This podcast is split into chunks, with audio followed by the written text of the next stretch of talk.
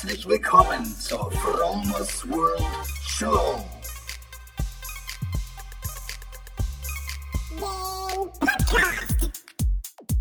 Vegan. Lifestyle. Spiritualität. Biohacking. Mein Name ist Frank und ich lade dich ein, beim Fromos World Podcast dabei zu sein. Hey Leute, was geht? Herzlich willkommen zur Fromos World Show, Episode 51. Heute ist Freitag, der 12. Mai, kurz vor 8. Ähm, mein Name ist Frank und ich habe keine Ahnung, über was ich in diesem Podcast mit euch, was ich mit euch in diesem Podcast mit euch teile. Naja, wird mir schon mal gleich was einfallen. Ähm, mal vorweg, ich habe heute eine lange, ich habe eine lange Tour hinter mir. Ich war, ich bin am Montag mit dem Zug von Hamburg nach Lübeck gefahren. Das ist Nordrhein-Westfalen, äußerst nördlicher Rand, nordöstlicher Rand sozusagen, so in der Nähe von Minden. Bin an dem Tag weiter nach Osnabrück, war da über Nacht, bin von dort aus mit dem Zug nach Lohne und von Lohne nach Bremerhaven, bin da über Nacht gewesen, war da bei einem Geschäftsessen mit meinem Geschäftspartner und Kumpel ähm, und habe dort seit langer Zeit mal wieder Alkohol getrunken. Also so viel Alkohol getrunken, dass ich das wirklich gemerkt habe. Also ich habe so ein, ich glaube, so eine halbe Flasche Wein getrunken gehabt. Und so lustig, wie das dann so abends ist, ähm, desto unlustiger ist es natürlich am nächsten Tag. Also ich, ich bin normalerweise morgens topfit, ich springe aus dem Bett, ich bin da, ich bin, ich bin wach. Also ich bin, also das und das hat mir so ein bisschen am nächsten Tag gefehlt. Ich hatte so kleine Augen, so ein bisschen rot irgendwie, sah scheiße aus. Und ähm, ja, also für mich ist es eigentlich nichts mehr, das ist Trinkerei. Ähm, weil es bremst mich definitiv aus. Es ist zwar, der Körper steckt das zwar weg, also ich habe, das, das ich hatte keinen Kater oder so. Der Körper steckt es gut weg, aber es ist ja, genauso wie wenn du zum Beispiel in dein Auto dann einfach sagst, okay, also der nimmt jetzt Diesel, da kannst du auch ein bisschen Salatöl noch mit reinkippen. So ein bisschen Salatöl wird wahrscheinlich der, der Motor noch ähm, abkönnen, aber dann, wenn du zu viel reingibst, dann funktioniert es halt nicht mehr. Aber warum muss man sich mit Alkohol eigentlich betäuben? Das ist auch ein, ist eigentlich, ähm, ich sehe eigentlich keine Notwendigkeit mehr darin. Und deswegen habe ich jetzt erstmal beschlossen, dass ich erstmal auf unbestimmte Zeit auf Alkohol verzichte, wenn nicht sogar für immer, weil ich sehe ich seh wirklich keinen Grund ähm, zu trinken. Also es, es bringt mir nichts. Ich habe letztes Jahr mal so eine Challenge gemacht, so eine richtige Herausforderung. Da habe ich vier Monate nicht, äh, nicht getrunken. Da habe ich einfach mal gesagt, hey, ich probiere das jetzt aus irgendwie. Und dann habe ich das immer wieder verlängert. Und äh, war echt eine coole Zeit. Also ich habe ich hab nichts vermisst. Und jedes Mal, wenn ich mit irgendwelchen Leuten zusammengesessen bin, haben die halt ihren Alk getrunken und ich habe dann meinen Tee getrunken oder mein Mineralwasser oder mal eine Coke oder irgendwie sowas. Und in dem Moment wird dir dann auch bewusst, wie Leute sich verhalten, wenn sie was getrunken haben. Also wahrscheinlich war ich am Dienstagabend genauso total lustig und habe mich vielleicht nicht so verhalten, wie ich mich normaler verhalten war nicht so bewusst überhaupt im Leben, wie ich sonst eigentlich bin, weil Alkohol, äh, darf man nicht vergessen, ist ein Nervengift. Also mit Alkohol werden, werden Nerven totgespritzt oder Gefäße verödet. Ver, verödet. Und äh, ja, ja, ich, ich habe früher sehr viel Alkohol getrunken, relativ häufig. Und äh, ihr kennt es ja immer, wenn du, so einen, wenn du so einen richtigen Vollrausch gehabt hast, dann sagst du am nächsten Tag, hey, nie wieder was trinken. Und ab dem Moment, wo es dir wieder besser geht, hast du den nächsten Boost in der Hand und, äh, und kippst dich weg. Naja, ist ja keine schlechte Sache. Ich glaube so, wenn man das so irgendwie gezielt macht, irgendwie so, was sich gezielt besäuft, würde ich mal sagen. Nee, also wenn man das ab und zu macht, ist es bestimmt nicht schlimm. Aber ich meine, so, sobald irgendwie eine Regelmäßigkeit ähm, in, beim Trinken ist, also sagen wir, wenn man dann, wenn es täglich ist oder wenn man wirklich aufs Wochenende dann hinlebt, um dann dort irgendwie sich ähm, billige Boosts zu kaufen, dann, äh, dann, dann, dann ist es ein, macht das eigentlich keinen Sinn. Außerdem, wie gesagt, der Körper, der hält das aus, der hält, der hält die Drinks aus, aber er würde es noch besser oder würde es noch mehr genießen, wenn, wenn man es nicht tun würde. Aber das ist eine andere Sache. Alkohol ist auch so wahnsinnig in der Gesellschaft irgendwie verankert und gehört sowas von dazu. Also es gibt ja schon die Suggestion, ja, so ein gutes Essen und ein guter Wein.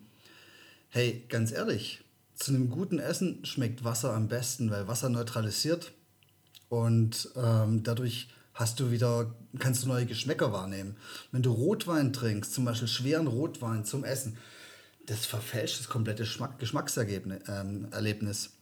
Ähm, äh, nur mal so. Und nur, nur weil alle es tun oder weil gesagt wird, zu einem guten Essen gehört auch ein guter Wein, muss das noch lange nicht stimmen. Also man kann auch manchmal so, so ein bisschen die Sachen in Frage stellen. Und so von Grund auf schmeckt Alkohol erstmal schlecht. Das kann dir jedes Kind bestätigen, das mal irgendwie mal zufällig an einem Bierglas genippt hat. Schmeckt einfach nicht. Also schmeckt eigentlich nicht gut. Es ist wieder so ein gelernter Geschmack, den man sich praktisch ähm, irgendwann mal so angewöhnt hat. Ich kann mich erinnern, als Jugendlicher habe ich mal ein Jahr lang kein Alkohol getrunken aufgrund eines Vollrauschs und habe gesagt, ich trinke ein Jahr kein Alkohol. Und ich habe mir danach so regelrecht, so krass und krank, wie es sich anhört, das Biertrinken wieder angewöhnt. Also weil alle Kumpel halt, alle Kumpels halt gesoffen haben, habe ich dann wieder angefangen zu trinken. Aber die ersten Biers, ich weiß noch ganz genau, die haben einfach scheiße geschmeckt. Die haben nicht gut geschmeckt. Oder noch krasser, Schnaps. Es gibt ja Leute, die. Es gibt ja so spezielle Schnapsgeschäfte, wo man dann so teuren Schnaps in tollen Flaschen kaufen kann. Also ganz ehrlich, Schnaps schmeckt einfach schlecht. Also das ist so, so wie Medizin, Medizin wie Klosterfrau, Melissengeist. Das kann mir niemand erzählen, dass, dass er Klosterfrau Melissengeist als wohlschmeckend empfindet. Also da ist im Prinzip, also ich will es aber so beschreiben, Schnaps hat eine Schärfe, die einem in Mark und Bein geht. Und nicht umsonst viele Leute, die Schnaps trinken, die verziehen dann beim Trinken so das Gesicht. So eine Reaktion, wo der Körper eigentlich sagt, nee, das will ich eigentlich nicht nehmen. Aber das klare Bewusstsein es trotzdem ähm, macht, dass man sich's reinschüttet. Hört sich ziemlich spielverderberisch an von mir, aber ich denke, es gibt keinen Grund für mich, weiterhin irgendwie Alkohol zu trinken, weil weil es einfach keinen Sinn macht. Und warum macht es keinen Sinn? Wenn ich Alkohol trinke, bin ich nicht klar, bin ich nicht wach, kann ich nicht so reagieren, wie ich eigentlich reagieren äh, würde. Alkohol lässt mich Sachen machen, die ich eigentlich so nicht machen würde. Und deswegen gibt es für mich keinen echten Grund, außer gesellschaftliche Anlässe. Aber ich glaube, da kann man auch umdenken. Das muss man, man muss nicht, weil alles saufen, mitsaufen. Ja, aber es muss natürlich jeder für sich selber wissen. Also ich rede es nur von mir und meine Meinung und äh, jeder hat wahrscheinlich eine andere Meinung dazu. Ich lebe damit besser, wenn ich es nicht tue.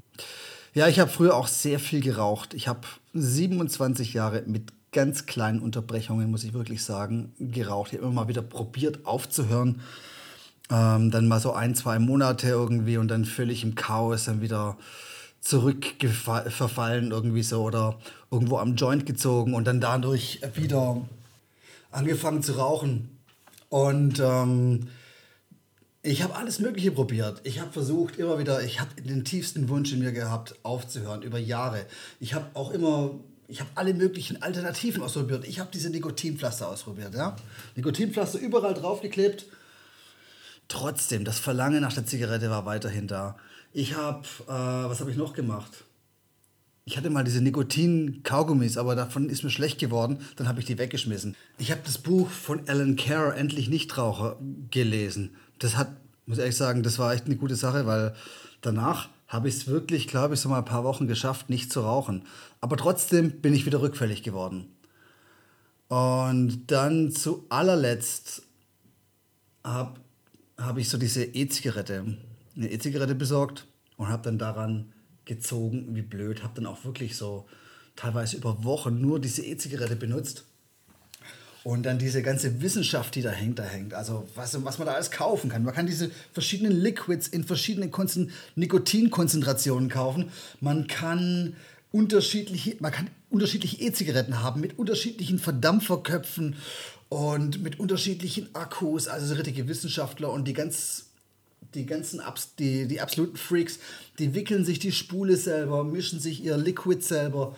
Und ja, ich bin dann, wie gesagt, immer im, im Auto gesessen und habe wie blöd an dieser E-Zigarette gezogen.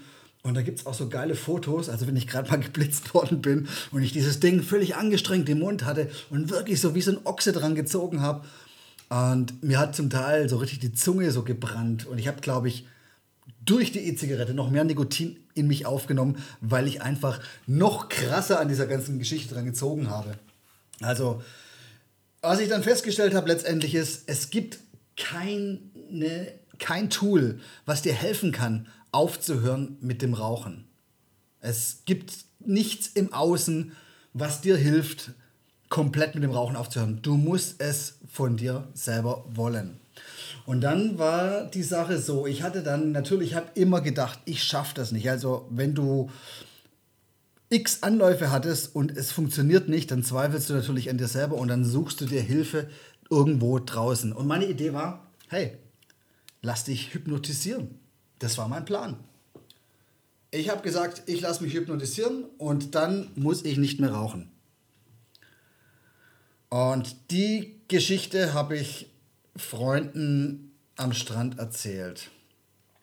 Und dann sagte Kerstin und Fadi, sagten, also wenn du dich, du kannst dem Hypnotiseur ja wirklich ähm, ein paar hundert Euro in den Rachen werfen.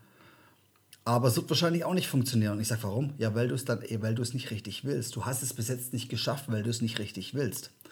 Und das war geil. Das hat mich nämlich so richtig an meinem Stolz gegriffen, äh, äh, erwischt. Irgendwie so. Das hat den Nerv getroffen und äh, ich habe ich war erstmal, habe ich mir so ein bisschen auf den Fuß getreten gefühlt, habe mir gedacht, was erlauben die sich eigentlich? Und dann ist mir das Licht aufgegangen, oder überhaupt, dann wurde mir bewusst, dass ich keine Kontrolle über mich selber hat. Und das hat mich, das hat mich so wahnsinnig getroffen, weil ich habe gesagt, hey, ich bin doch, ich kann doch entscheiden, was ich was ich tun und was ich lassen möchte. Und habe mir dann eine Deadline gesetzt. Es war, glaube ich, so eine Woche zum 28. Also praktisch so am, am 21. Mai 2016 habe mir dann so eine Deadline gesetzt und habe dann gesagt, okay, am 28. rauchst du nicht mehr. Also 27. noch die letzten Zigaretten und am 28. eben nicht mehr. Und ich habe mich dann auch richtig drauf gefreut. Ich habe mir dann so richtig vorgestellt, auch so, wie das dann wohl sein wird, wenn ich nicht mehr rauche. Ich habe ich hab so richtig neues Feuer gefangen. Und ich glaube, das habe das hab ich Kerstin und Günther zu verdanken, die mir am Strand gesagt haben, dass ich das nicht richtig will. Daher an dieser Stelle herzlichen Dank nochmal. Ich grüße euch beide. Ihr habt mir wirklich sehr geholfen. Jedenfalls ich habe dann am 28. tatsächlich keine Zigaretten mehr da gehabt und habe einfach mit dem Rauchen aufgehört. Und das war eine verdammt gute Sache. Es ging einfacher als gedacht.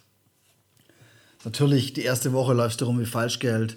Du denkst dann, dein Gehirn wäre wie Pudding irgendwie und ähm, alles, alles sehr, sehr angestrengt. Aber ich habe es durchgezogen. Aber das Krasse war bei diesem ganzen Zigaretten Entzug-Ding. Das waren so nicht so die erste Woche, okay, die war dann, war dann rum. Und dann ging's, wurde es einfach, wurde es etwas leichter. Du hast natürlich immer so, so, so, so die Gier noch gehabt, irgendwie so nach der Zigarette.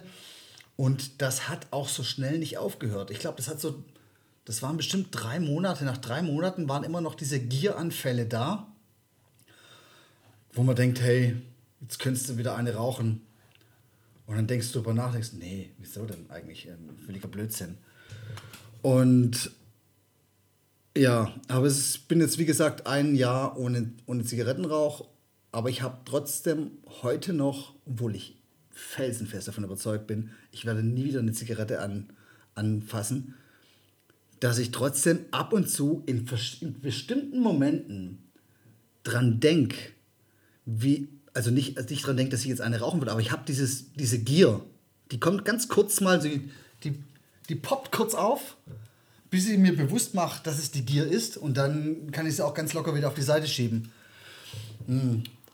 Was hat mir noch geholfen? Ich habe ungefähr gleich zur gleichen Zeit ähm, ein bisschen früher mit dem Meditieren angefangen und mit dem Kaltduschen angefangen.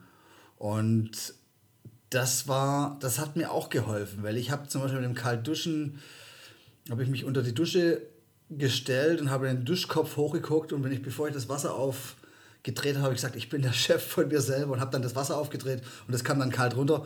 Das war auch so, so, eine, so eine Willensprüfung und das hat mir, glaube ich, auch so ein bisschen indirekt geholfen, auch mit das mit dem Rauchen so durchzuziehen. Also, was auch ganz krass ist, gerade so, mir ist es jetzt neulich aufgefallen, da war irgendeine Zigarettenwerbung und ich bringe den Slogan jetzt nicht mehr zusammen, aber da ging es halt irgendwie so, die Freiheit zu rauchen. Und im Endeffekt ist es genau das Gegenteil. Also ich, ich weiß noch, die frühen Marlboro-Werbungen, da ging es auch mal um Freiheit irgendwie so. Es ist genau das Gegenteil. Wenn du abhängig bist, wenn du süchtig bist, also Sucht kommt ja von Suchen, wenn du im Prinzip den, den Moment suchst, das Glück suchst, das dir vielleicht so eine Droge wie der Alkohol oder die Zigaretten geben kann, ähm, du die meisten Menschen sagen ja zum Beispiel, na ganz kurz, ich muss anders anfangen. Die meisten sagen ja, ich muss jetzt eine rauchen gehen. Das heißt so viel, sie sind der Sklave ihrer Sucht. Sie müssen jetzt rauchen gehen, weil's, weil die Sucht sie dazu zwingt. Und äh, das war mir früher so nie bewusst irgendwie. Ich, äh, oder beziehungsweise es war mir sehr lange bewusst, dass ich ähm, gemerkt habe, ich, dass ich der Sklave meiner Sucht bin, aber ich konnte nichts dagegen tun, weil die Sucht einfach stärker war. Und es hat für mich viel zu lange gedauert, bis ich das rausgefunden habe oder bis ich, bis ich die Kraft hatte, bis ich den Fokus entwickelt habe, einfach, ähm, einfach loszulassen. Eigentlich ist es ganz einfach aufzuhören. Und zwar, wenn du dir einfach wieder diese drei Fragen stellst. Auf was konzentriere ich mich? Wenn du aber am Aufhören bist, konzentriere ich mich auf diese ganze Entzugssymptomatik oder konzentriere ich mich auf alle anderen positiven äh, Aspekte, die mir praktisch so um den Kopf liegen. Plötzlich der, der wiedergewonnene Geschmack ähm, nach dem Zigarettenrauchen, ähm, die vielen Gerüche, mehr Vitalität durch ähm, einfach durch Bewegung macht deutlich mehr Spaß, wenn du nicht mehr rauchst. Und vor allem, du hast nicht mehr diese hypoxischen Phasen, diesen Sauerstoff, dieses Sauerstoffdefizit, was viele Raucher eigentlich haben und was dann halt auch oft diese graue Haut ausmacht. Die zweite Frage, was bedeutet das? Was bedeutet das, wenn ich mit dem Rauchen aufhöre? Und da kommen wieder die ganzen Antworten, die ich eben gerade schon gegeben habe. Und die dritte Frage ist, wie reagiere ich? Reagiere ich jetzt geil, es ist was Neues, es ist richtig toll, was ich jetzt gerade mache? Oder hänge ich den Zigaretten hinterher und kämpfe gegen meinen Willen an? Denn eins kann ich euch sagen, ein Wille ohne echte Überzeugung wird nie oder in den seltensten Fällen erfolgreich sein. Wenn du von dem nicht überzeugt bist, von den ersten Fragen, was, auf was konzentriere ich mich oder was bedeutet das, wenn du davon nicht überzeugt bist, dann ist die Wahrscheinlichkeit, dass du rückfällig wirst, relativ hoch. Ähm, ich finde, das Rauchen aufzuhören ist kein Hexenwerk, kann jeder schaffen mit der richtigen Überzeugung. Aber ich weiß ganz genau, wie die andere Seite aussieht. Ich habe die längste Zeit meines Lebens geraucht und von daher habe ich da volles Mitgefühl für jeden, der raucht. Und ich weiß ganz genau, welche Challenges das sind und welche vermeintlichen Hürden genommen werden müssen. Und ich war genau so. Ich habe genau das, ich war genauso der Dude, der vor der Kneipe gestanden ist mit einer Bier in der Hand und, und, und Zigaretten geraucht hat. Und fand es dann immer noch cool irgendwie so. Aber ganz ehrlich gesagt, es gibt keinen Sinn darin. Das Schwierige beim Aufhören vom Rauchen ist im Prinzip wieder die Gewohnheit zu knacken. Also die Sache, die ich auch schon mal in anderen Podcast-Episoden aufgedröselt habe, so wenn man das Unterbewusstsein als Elefanten ähm, bezeichnen würde, so wie das Alexander Hartmann äh, bezeichnet, wenn der Elefant nach links will und der Reiter will nach rechts, dann geht der Elefant nach links, weil der Elefant einfach viel stärker ist und weil er die Macht hat, dahin zu gehen, wo er hin will. Wenn du den Elefanten aber überzeugst, dass es auf der anderen Seite besser ist, dass da das Gras grüner ist und wenn du ihn, äh, wenn du ihn richtig triggern kannst, dann ist es möglich. Und deswegen ist es eine verdammt gute Idee, in Bildern zu denken. Und zwar sich vorzustellen, wie es denn wäre, nicht zu rauchen, wie es denn wäre, immer frisch zu sein, wie es denn wäre, ohne Atemnot eine Treppe hochzulaufen, wie es denn wäre, den Geschmack der Speise noch intensiver zu schmecken. Und wenn du diese Bilder im Kopf hast, dann kennst du dein Warum, dann weißt du, warum du das tust, dann weißt du, warum du aufhören möchtest. Und wenn du dein Warum kennst, dann ist es gar nicht mehr schwer, den Rest äh, in die Wege zu leiten. Dann setzt du eine Deadline. Am besten ist, du schreibst dir es auf. Ich bin der große Fan, das habe ich immer wieder im Podcast gesagt. Alles, was man, alle Ziele, die man hat, aufzuschreiben und dadurch ins Handeln zu kommen, dadurch Zugang zum Unterbewusstsein zu bekommen. Denn wenn du deinen Elefanten überzeugt hast, in welche Richtung er gehen soll, dann ist es im Prinzip ähm, relativ einfach weil dann läuft es wie ein Autopilot. Und genau nach diesem Prinzip hat auch Alan Kerr das Buch geschrieben, Endlich Nichtraucher. Wenn man sich das Buch, wer das Buch gelesen hat, wird mir bestätigen können, dass sich alles immer komplett wiederholt. Es, ist, es lebt von der Wiederholung. Es werden immer wieder die gleichen Sachen gesagt. Und das ist, wirkt wie eine, ich sag mal in Anführungszeichen, Gehirnwäsche. Und nichts anderes macht ein Hypnotiseur. Wenn du deinem Hypnotiseur vertraust, und das ist die Voraussetzung, sonst funktioniert es nicht mit dem Hypnotisieren, dann hat der Hypnotiseur Zugang zu deinem Unterbewusstsein. Er kann mit deinem Unterbewusstsein so kommunizieren und ihn praktisch triggern, damit du dann leichter von deinen Gewohnheiten ablässt. Jetzt kann man sich die Frage stellen, warum ist das so? Warum ist unser Unterbewusstsein so träge? Unser Unterbewusstsein liebt Bewährtes. Es liebt die Sicherheit der Langeweile. Es, liebt alles, was sich bewährt hat und was nicht lebensbedrohlich ist, wird beibehalten. Denn alles, was Neues birgt eine potenzielle Gefahr. Achtung, Ironie. Ähm, und deswegen wird versucht, die alten Muster beizubehalten. So sind wir halt programmiert. So, das ist unser Überlebensinstinkt, der aus der Zeit, aus der wir kommen, aus dieser Steinzeit, ähm, auf jeden Fall seine Berechtigung hatte, aber heute richtig sinnlos geworden ist. Die Angst vieler Raucher ist dann immer so, ja, wenn ich jetzt aufhöre mit Rauchen, dann werde ich fett. Und ich muss sagen, ich habe eine ganz andere Erfahrung gemacht. Also ich habe eher Gewicht abgenommen. Und ähm, wenn man sich das mal so ein bisschen nachgoogelt, dann sagt Google einem, wenn man mit Rauchen aufhört, wird dein Grundumsatz natürlich erniedrigt. Das heißt, du sparst ungefähr 200 Kalorien ein. Also 200 Kalorien sind eigentlich nicht viel. Das sind ungefähr zwei Äpfel, weiß nicht, drei Scheiben Brot. Also es ist keine Unmenge. Das Problem ist nur, ähm, dass die Hauptsucht ist eigentlich die Dopaminsucht. Also im Prinzip das Belohnungssystem. Jedes Mal, wenn du eine stressige Situation hast, dann zündest du dir eine Zigarette an. Und in jedem jedes Mal bekommst du eine Dopaminbelohnung. Und die bekommst du halt dann nicht mehr, wenn du nicht mehr rauchst. Das bedeutet, du solltest dir ein neues ähm, Belohnungssystem ausdenken, damit du nicht komplett äh, auf dein Dopamin verzichten musst, weil das, äh, ja, ich weiß gar nicht, wie ich das gemacht habe. Ich habe eigentlich in der Zeit so viele Sachen geändert. Das hat wahrscheinlich auch mit meiner persönlichen Situation zu tun gehabt damals, dass es vielleicht auch deswegen so gut geklappt hat. Oft sind so extreme Situationen, Lebensereignisse, ähm, ein guter Moment, um gewisse Sachen im Leben zu ändern. Und bei mir war das eben die Trennung von meiner Familie. Und da war dann halt das, das Rauchen wurde aufgehört und dann kam irgendwann noch die vegane Ernährung dazu. Was auf jeden Fall sinnvoll ist, sich zu beschäftigen, wenn man ähm, gerade wenn man gerade solche Phasen hat, wo man was ändert, dass man nicht zu viel darüber nachdenkt. Weil in dem Moment, wo du dich mit irgendwas beschäftigst, denkst du gar nicht über die eigentliche Sache nach das ist wieder das Bewertungssystem. Je höher man das Nichtrauchen bewertet, also beziehungsweise je schwerer man das sieht, umso wirklicher wird es. Also das heißt, der Gedanken äh, biegen die Realität dahin, dass es vielleicht zu einer unüberwindbaren Hürde werden könnte.